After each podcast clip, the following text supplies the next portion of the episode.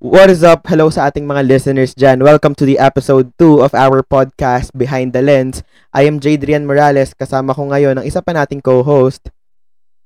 Eric Contreras. And sadly, hindi natin kasama ngayon yung isa pa nating co-host kasi si Simon, no? Maray, may mga ginagawa lang siya ngayon. And yeah, welcome to Behind the Lens. We're bringing you something different. Something exciting. Something fun. Are you ready for our stories? Our thoughts. And our ideas. This is Behind the Lens. So ayan, episode 2 na tayo, no? Ano ba title natin ngayon, Eric? Pwede ka? Well, yan kasi yung una kong tinanong sa kanila, no? Bago sila sumali sa grupong to. And syempre, nag-invite naman tayo ngayon ng guest natin na tinanong ko rin ng tanong na yan. So, pakilala ka nga. Uh, was Will Padilla. Isa ako sa mga uh, kinuha ng aming head sa VMP ni si Jadrian Morales. Uh, kinuha na ako pa 2019, if I remember correctly. And kinuha niya ako bilang actor sa unang film namin Oh, mamaya natin pag-usapan yung film na yan. Mamaya natin pag-usapan yung film na yan, no?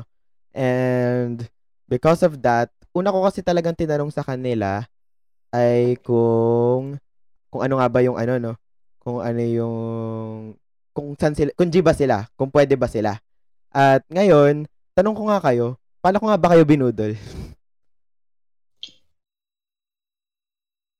Simona. oh, ikaw na Eric ikaw na Eric Ah. Um, Eric. actually, ganito yon. Sabi, bro, kung manalo, may money. Parang ganun. Usually, ganun naman talaga eh. Like, ah, money. pero totoo naman kasi kung nanalo tayo nun may pera Oo, kung eh. nanalo, may pera eh. Tapos, ano, pangalawa, libreng food. Tapos, transpo, lahat, mga ganun. Wait lang, di ako Especially dati. wait lang I disagree parang di ako nag-promise ng libreng pagkain tsaka libreng transpo Walang noon promise. Wala, walang promise, pero sabi mo, maybe, possibility. sabi ko siguro. tatry Tatry, di ba? pero sige mamaya natin ikwento yun ikaw Will paano kita nabudol Ako, Will, try mo Oh, yan, no? Lapit mo lang ng konti yung ano mo. Yan. ako simple lang naman. Ah, inaya ako ni Jadrian na maging actor sa short film niya. So, ayun, curious, tas medyo bago sa filmmaking. Pumayag naman ako for experience, gano'n. Tsaka, kami rin yung sinabi ni Eric na may mga libre. okay, so, um, sila talaga yung first VMP members. Mga OG, kumbaga, no? And, yung sinasabi nilang pera, we were about, we, I was planning to join Metro Manila Fi- Summer Film Festival. Sipin mo yun, kakapro, kakagawa mo pa lang ng production group. Kaka-re-establish ko pa lang. Kasi I, re-estab- I established Vision Media Productions when I was in grade 9. Sadly, hindi siya tag dito, hindi naging successful yung pagka-establish ko na yun. So, tinry ko nung I took a break, focused on, you know, SC and other stuff. Tapos, sab, nung medyo wala nang ginagawa, sabi ko, gumawa nga ulit ako ng pelikula. So, we wanted to join, honestly, Metro Manila Summer Film Festival. At magkano yung pinramis ko?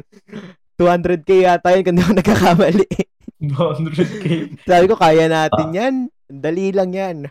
Pero, yung first experience na yun, Sobrang naive. hindi pala madali. so, yun. I, I thought honestly na madali siya gawin, ganyan. Pero sobrang hirap pala ngayon. And, back then, medyo hindi pa ganun kadami knowledge ko. Actually, hindi yata yung 2019 eh. 2020 yun eh. February 2020. 2020 yun. EDSA Yeah. Day. yun yung nakasulat sa ano natin eh, sa board. Now, Since- Wala Since ako. na-discuss ko na rin yun, the title of the film was Orgulyo. Ang tema niya is Pinoy Pride, yung tema ng Metro Manila Summer Film Festival. So, I wrote a story about Pinoy Pride. Honestly, i- akala ko madali magsulat, pero it took me around a week. So, every dismissal after school, pupunta ako sa um, sa coffee shop, tapos doon ako magtatambay hanggang mga 8, 9, 10. Magsusulat lang ako ng stories, no? Doon ko nabuo yung kwento. And mag-isa lang ako na nagsusulat noon. Ngayon, kasi we have an entire team that really writes, no? Ngayon, wala yun. Now, kwento nyo nga, ano yung mga expectations nyo bago tayo mag-shoot? Ano yung na-expect nyo mangyari sa shoot? Kasi alam ko, di ba, nag-ano rin tayo, no, no? Nag-script reading pa tayo sa McDo before that. Not Octo sponsored. Ba? Di ba? No? Starbucks? Hindi, nag-script reading kami ni Will. kasama si Simon nun. Ah, kala ko, sa, kala ko Starbucks. Ayan. eh. Ngayon, um, kwento nyo, ano yung expectations nyo? Siguro mauna ka na, Will. siguro bilang actor sa film na yun. First time ko kasi mag-acting. Tapos in-expect ko talaga na alam mo yun, parang madali lang lahat. Tapos magagawa ko yung one take, two takes. Parang four-page Pero- script lang rin kasi yun, you know? Four, five-page Oh. script. So, isip mo talaga Oh. madali. Talagang kailangan, yan mo. Actually, ano nga eh. To be honest, di ko best performance yun. Pero still, marami akong natutunan. Ang hindi ko lang naging ano, is yung expectations. Talagang iba siya from what actually happened. Sa mga nagtataka bakit si Will yung kinuha ko, well, nagkasama rin kasi kami sa teatro. So, talaga may acting experience din yan. And for some reason, di ko rin talaga alam bakit. Honestly, di ko alam kung bakit siya yung una kong nilapitan. Pero siya yung una kong nilapitan and umuo naman agad siya. So, ayan. o ikaw naman, Eric. Um, ano expectations mo bago tayo mag-shoot? Ah, dati ano kala ko, easy naman ito to. Maghawak lang ng camera, walang edit-edit. Kung totoosin, totoo naman expectation ko naghawak lang ako ng camera. Kaya masaya. Solid. Pero may mga di tayo inaasahang nangyari, eh, no? Oo. Ako yung expectation ko, Hindi ko inasahan lakad. Yeah. Well, ito yung kwento ah. Grade 8, gumagawa talaga. Eh, grade, summer of grade 8, gumawa ako ng mga pelikula. Tapos like early summer of grade 9. Early, early grade 9 pala. Then, after that time, hindi na talaga ako gumagawa ng films. I made videos, yes. I made videos, promotional videos, um, recap videos. Pero, yung film, medyo nalikuran ko siya ng konti. So, matagal talaga ako hindi gumagawa ng film. Pero later on, no, um, ina-expect ko talaga doon na parang para lang ako nag-shoot ng event. Kasi doon tayo doon talaga ako na ano eh, nag-shoot ng event. So akala ko nag-shoot lang ng event, didirect ko yung mga actors na umarte ng ganito. Syempre may script, 'di ba, para maaral nila and all. So akala ko ganun lang siya. Talagang akala ko ang magiging pinaka-focus ko lang doon ang gulo and all. Pero hindi eh, ang dami nating naging problema eh. Now, can we talk about all the challenges we had during the shoot? Um, siguro, ikaw ulit, Will. Ano yung Um, syempre mamaya. Um, siguro ano muna. Bago bago pa mismo yung bago pa ako magsabi ng action, ano na yung mga problema na naranasan natin? Okay, so siguro like yung experience ko doon. First is yung ah time. Hindi lahat nagkasabay-sabay pumunta, tapos may ibang maaga, may ibang na late. So, Yung call time kasi nun, call time ko yun 7 a.m. eh, no? Tapos nasa Starbucks na ako ng 6. Tapos yung iba dumating ng 9. ah tapos, ah second doon is wala kaming kotse. Wala tayong kotse. So, lahat ng ginawa natin, either lakad o public commute. Eh, yung mahawak natin mag malalaki, tapos mamahalin. Kaya, ano, medyo naging alanganin tayo. Nagdag ako dyan, no? Um, we were supposed to shoot at a certain house. Tapos dahil late na yung mga tao, last minute, nalipat kami sa isa pang bahay. So, dun pa lang, nagka-problema na. Ngayon, after our shoot doon sa first house, honestly, sa first shoot natin sa unang bahay, wala akong naging problema gaano eh. Pero, after nung first natin sa unang bahay, hindi natin alam saan tayo mag-shoot. Because the script requires an eatery. Kainan, karinderya, bakery, ganon. We didn't have that. so, di namin alam sa kami mag-shoot. Tapos, sabi nung isang member namin na, tara, may malapit dyan. ano yung description niya? Eric? Lapit lang. Walking distance. Walking Pero hindi naman siya distance. wrong. Walking distance naman Walking talaga distance siya. talaga siyang madami tayong dala, tas ano. So, ayun, ang dami naming dala. So, parang 30 minutes kami naglalakad. And, nakakapagod siya sobra. Pero, yun, buti na, pero isipin mo yun, nag-shoot tayo, zero budget talaga tayo. Like, literal na zero budget siya. And ang hirap, kasi uh, ev- even ako, personal, personal money, honestly, kahit yung pangkain ko na pera, pang commute, I didn't have that back then. So, di ko alam bakit pinilit ko gumawa ng pelikula kahit walang budget. Pero ayun, yun yung mga naging problema natin talaga eh, no? And, pero nakahanap tayo ng lugar, no? Shout out sa Incognito Eatery. Grabe na, wala mo. Um, si incognito. Ngayon, ikaw, ano, Eric, bago pa tayo mag, ano, bago pa ako magsabi ng action, ano yung mga, ano yung mga problemang, ano, hindi pa natin nasasabi ngayon? So, siyempre, ano dati, confused ako like, damn, ano to? Ano to? Ano tong mga to? Di, di pa ako nakapag-visualize masyado nun eh. Like kapag may nababasa ng script. Ah, what's that? Tapos ano, para sa akin yun. Pero yung una kaagad, alam ko, okay, sa time. Time yung talaga eh. No? Daming na late. Gulat ako, punta ako ng Walter Mart, nakita ko mag-isa siya. Nag-check ko Call- mga gear sa Starbucks. Call time namin, 7. Ay, call time namin, Oh. 7. Tapos sabi ko, pupunta ako Starbucks ng maaga. So, nasa Starbucks na ako ng 6. Starbucks yung, ano namin eh, meet up place, ganyan. Kasi, like, yeah. And then, after yung, ano, unang dumating doon si Eric. Dumating si Eric, mga 8.30 yata. Hindi 30 ah. 8. Grabe naman, isang Basta oras. late ka rin nun. Late ka rin nun. Aminin mo na. Oo, late din ako, late din ako nun. Pero Late ka rin nun. Filipino time, Filipino Ikaw ba, time. Will? Dumiretso ka ba doon? Ah, ako, Late ka rin yata na- eh. Late ka rin. Catholic. Oo, Ikaw yata dumating ng 9. so, ayun. Pero, honestly, problema pa rin natin yun ngayon, no? Yung time. Nagiging problema natin yun sa mga shoot, mga meeting. Ayun. So, mahalaga talaga yung time. Ngayon, aside from the time, nung sa action na, ano naman yung mga problema kinaharap natin? Ako na muna siguro magsimula. yung number one na naging problema ko, hindi pa ako sanay noon na mag-adjust ng script. So, alam mo yun, habang nag-shoot ka kasi nangyayari, as a director, kailangan marunong ka mag-adjust ng script. Depende sa needs, ganyan, sa availability ng mga ganito, ganyan. Hindi ako nakapag-adjust ng script. So, sobrang nahirapan dun. Tapos, aside from that, kulang pa talaga yung knowledge ko nun. So, alam mo ba, lahat ng shots ng camera dun sa unang bahay, underexposed. Yeah. lahat ng shots doon. And feel ko naging underexposed siya kasi syempre maliwanag yung L- LCD, 'di ba? Oo, Tapos ano, tapos madilim yung paligid. Yung mga ilaw pa noon, hiram. Tapos umiram umiram lang kami ng ilaw noon. Tapos yung hindi kami marunong magpwesto ng ilaw.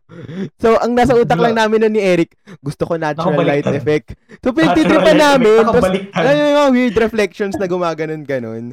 Parang wala, ayun siguro yung mga naging problema doon sa bahay. Ngayon, naglakad kami ng matagal, napunta naman tayo sa Incognito Eatery. A- um, honestly, akala ko isang oras lang tayo mag-shoot doon. Kaso ano ba yung nangyari? Ang dami. Pa, alam, alala ko may isang shot doon. Yung naglalakad. Nakailang takes tayo noon.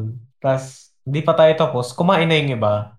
Tapos habang kumakain, may dalawang tao nagpa-practice Hindi lang doon. nagpa-practice doon. May nagpa-practice ano ba nangyari doon. Ba't nakailang text tayo doon, Will? Practice. Di ko mo na, nalala ko.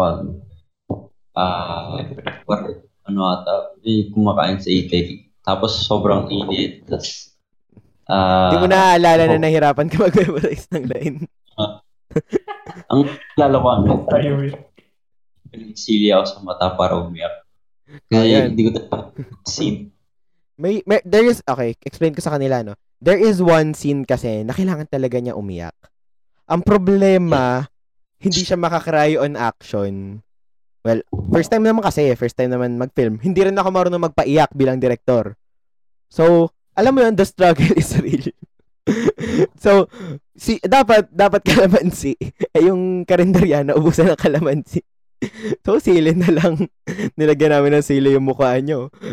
Nangyari, umiyak naman siya. Naluha naman siya. Yung nangyari doon, namula yung buong mukha niya.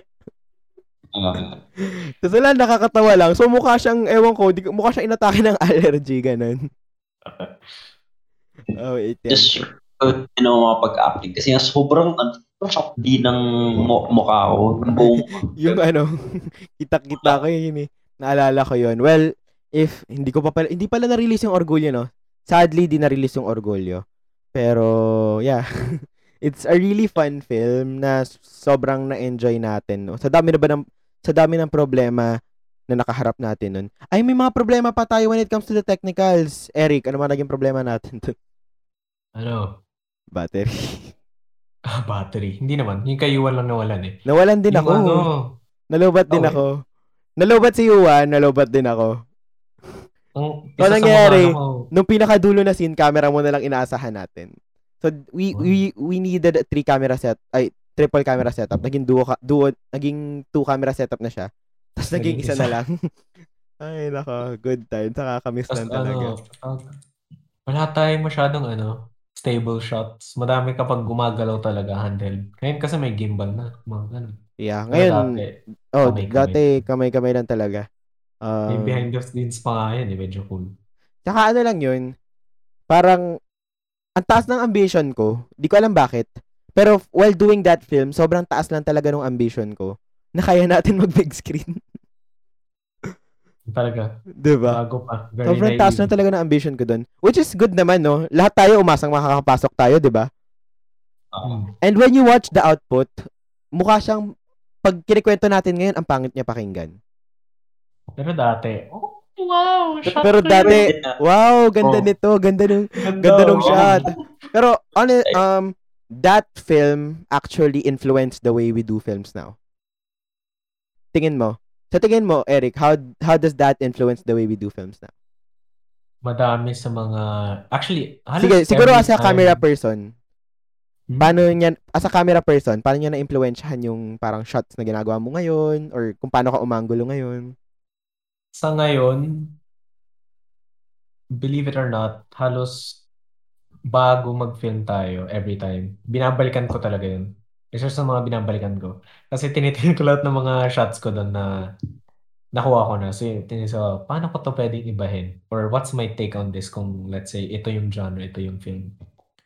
Tapos, Mm. binabase ko doon actually madami sa mga shots ko doon. Yung number one na naging problema natin ng kulay eh. Hindi rin natin iniisip mga kulay-kulay nun eh, no?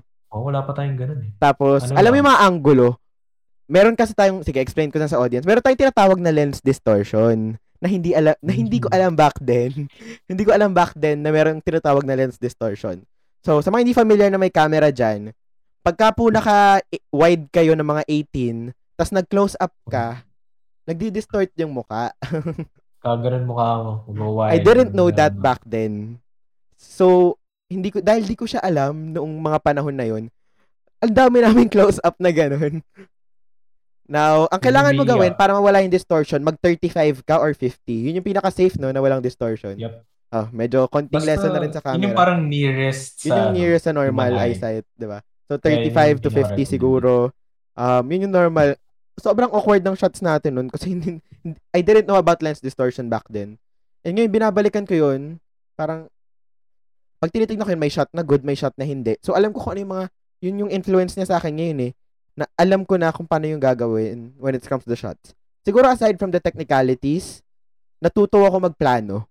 Kasi nag-shoot tayo ng walang plano. No? Nag-shoot Wala tayo ng literal na walang plano. Ang nasa plano lang natin, mag-shoot tayo. Bakit naging Wala ganun? lang script eh. Hindi, saka ano, um, syempre galing sa events. Pag sa events, Ah, pag sa events ano kasi, sabihin lang sa'yo, uy, may event mamaya, shoot. Okay, ano Ganun mga shots, ano mga shots kailangan mo? Okay, good. Ano parts na dapat Mhm. ma-record? Okay. Walang plano-plano. Up to now, honestly, andun pa rin ako sa state na nag-aalangan ako magplano. Na minsan, ipaplano ko ba to o hindi? Pero makikita mo pa nagplano ka kung gaano kalaki yung epekto niya sa film. ba?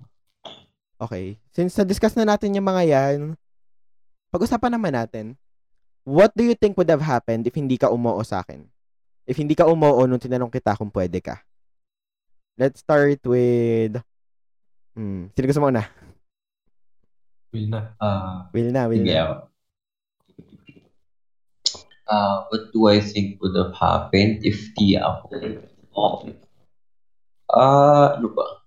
Kasi sa almost two years ko sa VMP, I've only acted in one film. Tapos the rest kasi, Kasi ano rin yun eh. naging- Ano rin kasi yun eh. I think struggle rin when it comes to the pandemic, syempre. Um, ah, as an actor, sobrang hirap. As an actor, sobrang hirap kasi, alam mo yun, sobrang hirap na I'm trying to utilize, honestly, I'm trying to utilize everyone sa VMP. Pero aminin naman natin at hindi. Yung iba, mas gagana sila pag in person na. So, isa ka siguro sa Ah. mga ganun, no? Pero let's, paano, let's say, ano, kung hindi ka umoo, like, if you're not part of VMP now, parang, ano yung mawawala sa'yo? Let's put it that way. Hmm, siguro, ang pinaka mawawala sa akin is, ano ba, ay, parang my curated love for film. Kasi hindi naman ako film person noon. Pero nung na-experience ko yung being on the film set, being with people who loves film, mas naiintindihan ko yung parang uh, beauty to it. And then, after nun, I've loved film, I love uh, editing, music, tsaka hindi man ako ganun ka-active as an actor sa BMP. I, ano, I consistently try to be an active member by being a producer. Nag-producer ka Uh, naman nung, ano, nung docu natin. eh. Award-winning Para- docu yun. Naka, naka-apat na awards yun. Ayun. Ayun. So, if Yeah. hindi ako umuo, mawawala yung love ko. And, yun. Yeah, oh, pasa mo na kay Eric. Yo, Eric. Pag di ka umuo sa akin noon, ano mangyayari sa'yo? What do you think would have happened? Ano, syempre mas masaya bu. De, joke lang. Ano Ay, kasi, ay, ay. Kala ko ba passion sa mga gawain eh. Pero ano, sobrang saya, legit. Sobrang saya. Mag-shoot-shoot, mga ganun. Pero, siguro yung style of shooting ko, iba. Kasi, back then, grade 8, mga ganun. Kapag mag-shoot ako ng video, laging YouTuber style talaga. As in, parang ganito. Yung mga ilaw, oksang sa akin. Wala akong ina-emulate na parang natural light. Parang harsh siya. nag- Ganyan-ganyan lang. Pero kapag sa film kasi medyo iniingatan mo talaga eh. Gusto mong may specific na, for lack of a better word, vibe. Kumbaga, yun yung parang gusto mong ma-achieve. Pero, Alam mo, for Sa- some reason, ano, sobrang hanga rin ako sa'yo. I don't know why, pero nakukuha mo agad yung vision na gusto ko. Parang, di ba, kumari mag-shoot tayo, sabihin ko lang sa'yo, mm, Eric, gusto ko ng shot, nakakita yung pagpasok niya dito. Tapos gusto ko may bokeh siya sa harap niya. Maganda ilaw dyan eh. I didn't say na mag low angle ka. I didn't say na mag na-adjust mo yung ganito mo. Basta pumwesto ka lang doon. And when I, nung tinignan ko yung shot, perfect. di ba? Sobrang ganda ng shot na yun. eh. Nasa film namin yung nalinaw. Hindi mo nag... An- I mean, Di siya gitna eh. Ba't nalagyan natin ng tape? Siguro. oo. Hindi Actually, nat, uh, hindi natin nalagyan ng tape yun. Pero yun nga, no, sa, um, yun, kaya na, sobrang hanga rin ako sa'yo kasi nga, ewan ko, for some reason, nakukuha mo agad yung vision ko. Siguro dahil part ka nga nung first film. Magic. Kasi dun, dun naman nagsimula lahat eh. Sa Orgulyo naman nagsimula lahat eh. Now, let's talk about this. Lahat, minention nyo, nag-expect kayo ng pera. Pero ngayon, kinokontinue pa rin nyo pa rin eh. VMP pa rin kayo, hindi naman kayo nag-quit. And, wala naman akong binabayad sa inyo, di ba? Walang bayad, pero bakit ka nagsistay? Ikaw muna, Will. Ako, ako nag ako nagsistay ako for uh, the experience, for the fun, pati ano. Uh, I think, ano kasi, actor man ako sa BNP, I think it can be better. It can make me better in terms of me being an uh, a video editor, pati writer. Kahit di man ako directly working with them, natututo, natututo ako sa mga script namin, sa mga documentaries. Eh, tsaka ano, ah, nakaka-proud din maging VP na at this age, I do some, I, I make something out of nothing. You know, parang I help, I help the cameraman, I help the editors, I help uh, the head para gumawa ng something good out of nothing. You were talking about nothing, no? We started from literally nothing. Nakakatuwa. Pag tinignan mo yung growth natin, from our very first film, yung Orgulyo, no? When you look at Orgulyo, na hirap na hirap tayong mag-shoot. Ngayon may budget tayo, pero hindi hirap pa rin tayo mag-shoot. Oh, hindi, kasi mas tumaas lang yung, yung ano natin, standards natin eh. Kaya mas nahirapan tayo ngayon. Pero, ikaw, Eric, um, mas mabigat yung trabaho mo? Sabihin na lang natin na medyo mas mahirap yung ibang gi- ginagawa mo. Host ka pa ng podcast and wala rin akong binabayad sa'yo para sa podcast na to. Pero ayun nga. Walang bayad. Pero bakit ka nagsistay at bakit ka nagko-continue? ah, actually, nasabi ko to dati. May, may tweet ako sa Twitter nun. Sabi mo, ah, pasensya, di kita mabayaran na. Pero ano kasi, there's a difference kasi between something you uh actually yung tweet ko nun is something about freelance work as a cinematographer, videographer type chuchu. So ang ano ko doon, alala ko yung reply ko, is parang VMP is a passion. Gusto ko talaga siya gawin. Kasi, ah nga, ano ako, medyo avid film watcher guy, dude. So, having the opportunity to like shoot films, mga ganun, is one of the greatest things that have, has happened to me. Kasi sobrang saya talaga eh. Like, hindi man obvious kasi ang ano ko tingnan, pero ang saya. ang ano tignan? happy. ang sad, di ba? Pero ang saya talaga mag-shoot. Lalo na yung mga experiences na makuha mo. Tulad ng may nagsisigawan, bigla. Tapos mag-ano kayo. Ay, grabe. Tigil away, tigil away. Mga. Uy, may nag- wala, pa, wala pa naman nag-aaway sa Wala shoot. pa naman nag-away. Ba't parang gusto mo yung? Ayun, yun yung dahilan mo, no? Passion. Mm. Wow, big word. Sa akin, walang bayad, pero bakit ako nag-stay? Hindi ko binabayar, hindi ko binabayaran sa sarili ko. Hindi. Let's be honest, no? Looking at it, looking at it as the head of the group, hindi lang sa walang pera. Sarili kong pera yung binubuhos ko sa grupo. And it's much more difficult kasi yun nga, wala akong sabihin, wala eh, wala rin akong makukuha ng pera eh. Kasi if ever manalo tayo ng compet, saan rin siya napupunta sa budget ng group, 'di ba? Tapos if ever naman na basta yun, parang I don't really earn anything when it comes to the money.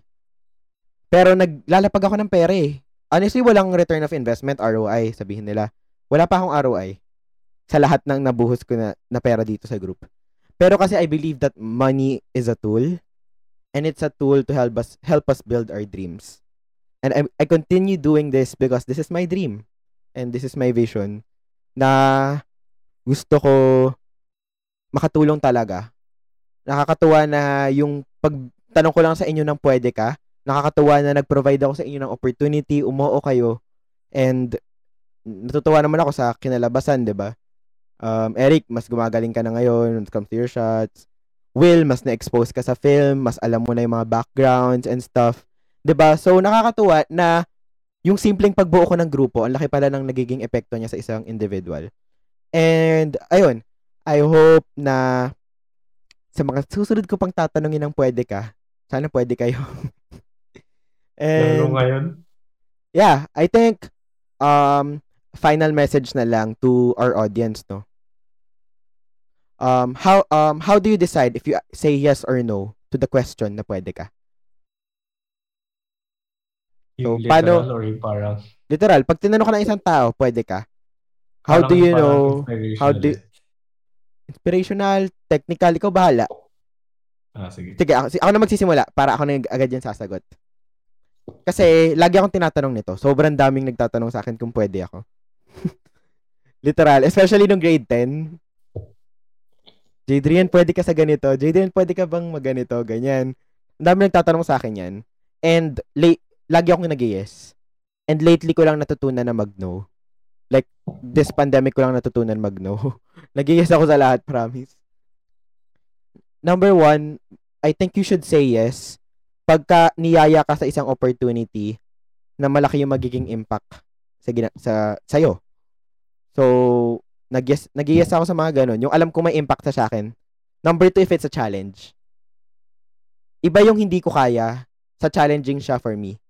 So, pag challenging siya for me, I say yes. Pangatlo, if it's something I really love doing, I say yes. Yun lang yun. I say no if number one, hindi siya pasok sa values ko. Number two, di ko naman talaga siya gusto gawin. And ang dami kong sinabihan ng yes na hindi ko naman talaga gusto gawin. And pangatlo, you say no if Oh, di ko na alam yung dahilan. Nakalimutan ko yung pangatlo. oh, ikaw naman, um, last na natin yung guest natin for today. Ikaw muna, Last na. Eric. When do you know, ay, when do you say yes and no to the question, pwede ka? Ano, ako kasi ano eh. Lagi ako nag-yes. Hanggang ngayon, hindi ko pa din natutunan paano mag-say no. Ang hirap rin matutunan mag-no eh, no? Ang hirap matutunan mag-no. Kasi, kapag isa ako sa mga taong naniniwala na it's better na ano yan? Yung walang what ifs, kumbaga. It's better na wala kang what if. It's mas maganda Wala na kang pag-aalangan para di mo na Oo. i-regret, gano'n. hindi mo na i-regret na sayang. At ginawa ko yun eh. Minsan nga yun, nagagawa ko kahit sa mga simpleng bagay. Napapaano pa din ako, sayang, ba't di ko yun ginawa, di ba? Kahit kapag in-offer na naman ganitong opportunities, kunin ko na. Ano ba mawawala? Diba? Sayang kasi Oras opportunity. Sa akin rin, um, dati yes ako ng yes, pero iba yung dahilan ko. Nag-yes ako kasi takot akong masabihan ng no. Oo, ano. So pag ako yung nagtanong ng Okay. pwede ka, takot akong masabihan ako ng no. Like, takot akong ma-reject yung offer ko sa isang tao, ganyan. So I end up saying yes kasi ayoko rin makatanggap ng no. Alam ko yung feeling na makatanggap ng no. Pero na-realize ko na minsan unhealthy rin for me na puro yes ng yes. 'Di ba? Oh, okay na. Last na tayo. Will, sige. when do you say yes and when do you say no? Ah, for that, ano ba? Kasi, umano ako, natuto ako experience noon sa same mentor na dumaan si JDN, which is Sir JC O- De Ocampo. Shoutout sa And- boss yan. Ah. Okay, sir. Eh, boss. So, natutunan ko na na it really is better to to take every and each and every opportunity na makukuha mo. Kasi sobrang ipaparegret sa'yo ng buhay yung mga opportunities na namimiss. Lalo na kung- kung gusto mo talaga, kung passionate ka about it, or you think na magkaka-good effect sa buhay mo. Yun talaga yung mga opportunities na say yes. Kung say no siguro, just make sure na hindi mo siya i-regret. Kahit anong mangyari, make sure na hindi mo babalikan yung opportunity niya as a missed opportunity. Talagang hindi mo siya ginusto. Yan. Yun yung for me. So, yeah. Yun yung sagot nila, no? Um, I hope you enjoyed this podcast. Sana makinig kayo sa mga future episodes natin. We are now also available on YouTube, on Spotify, on Apple Apple Podcast, and on Google Podcast. Apat na platforms na yon. Kung saan nyo trip makinig, no? Sa YouTube may sa YouTube may video. So, kung mas gusto nyo doon, edi go. 'di ba? And yeah, that's Ito it. na yung mga pogi namin Yeah. mukha. Pogi ba talaga? Grabe ka naman, boss. And yeah, that is it. Thank you for our guest for today, Will Padilla. Ang laki ng naging suggestions mo, ay, ng kwento mo on our first experiences with VMP. And yeah, once again, I am Jadrian Morales, your host, and I am with, Eric Contreras. and wala si Simon ngayon. But yeah, thank you for listening to Behind the lens.